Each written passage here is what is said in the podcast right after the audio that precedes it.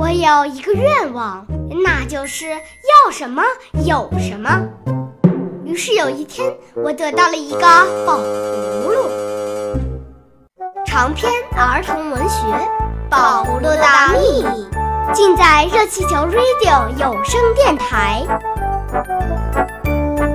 大家好，我是热气球 Radio 的小主播 Sophie。今天我给大家讲一个故事，故事的名字叫做《宝葫芦的秘密》。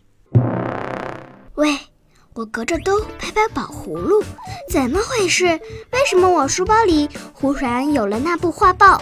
是你干的？是我。宝葫芦咕噜一声，谁叫你干的？是你呀！胡说！我忍不住又要生气。我说过吗？我吩咐过你吗？你说是没说，可心里这么想来着。胡说！我更生气了。我想过吗？我有这样的意思吗？你刚才借不到书，你就不愿意？哼！你刚才借不到书，你就不愿意？哼！书还是我捐的呢，倒由不得我了。本来是的，书原是你自己的书，干嘛倒让别人支配呢？嗨，你这家伙！我不过稍微有点那么不耐烦就是了嘛。我怎么会收回这本书？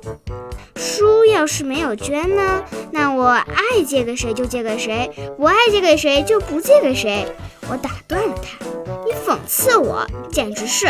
宝葫芦可在我兜里，很厉害的晃动起来。冤枉，冤枉！哎，王宝，你别只顾自己撇清，我只是照你的意志办事就是了，怎么倒是讽刺你呢？别啰嗦，我说，把书拿回去还掉。我说了就摸摸书包，还是鼓着的。怎么了？你没听见？我命令你还给图书馆小组。我不会。怎么？你连这点本领都没有？那你怎么拿来的？拿来，我会，我可不会送还。为什么？我只会拿进，不会拿出。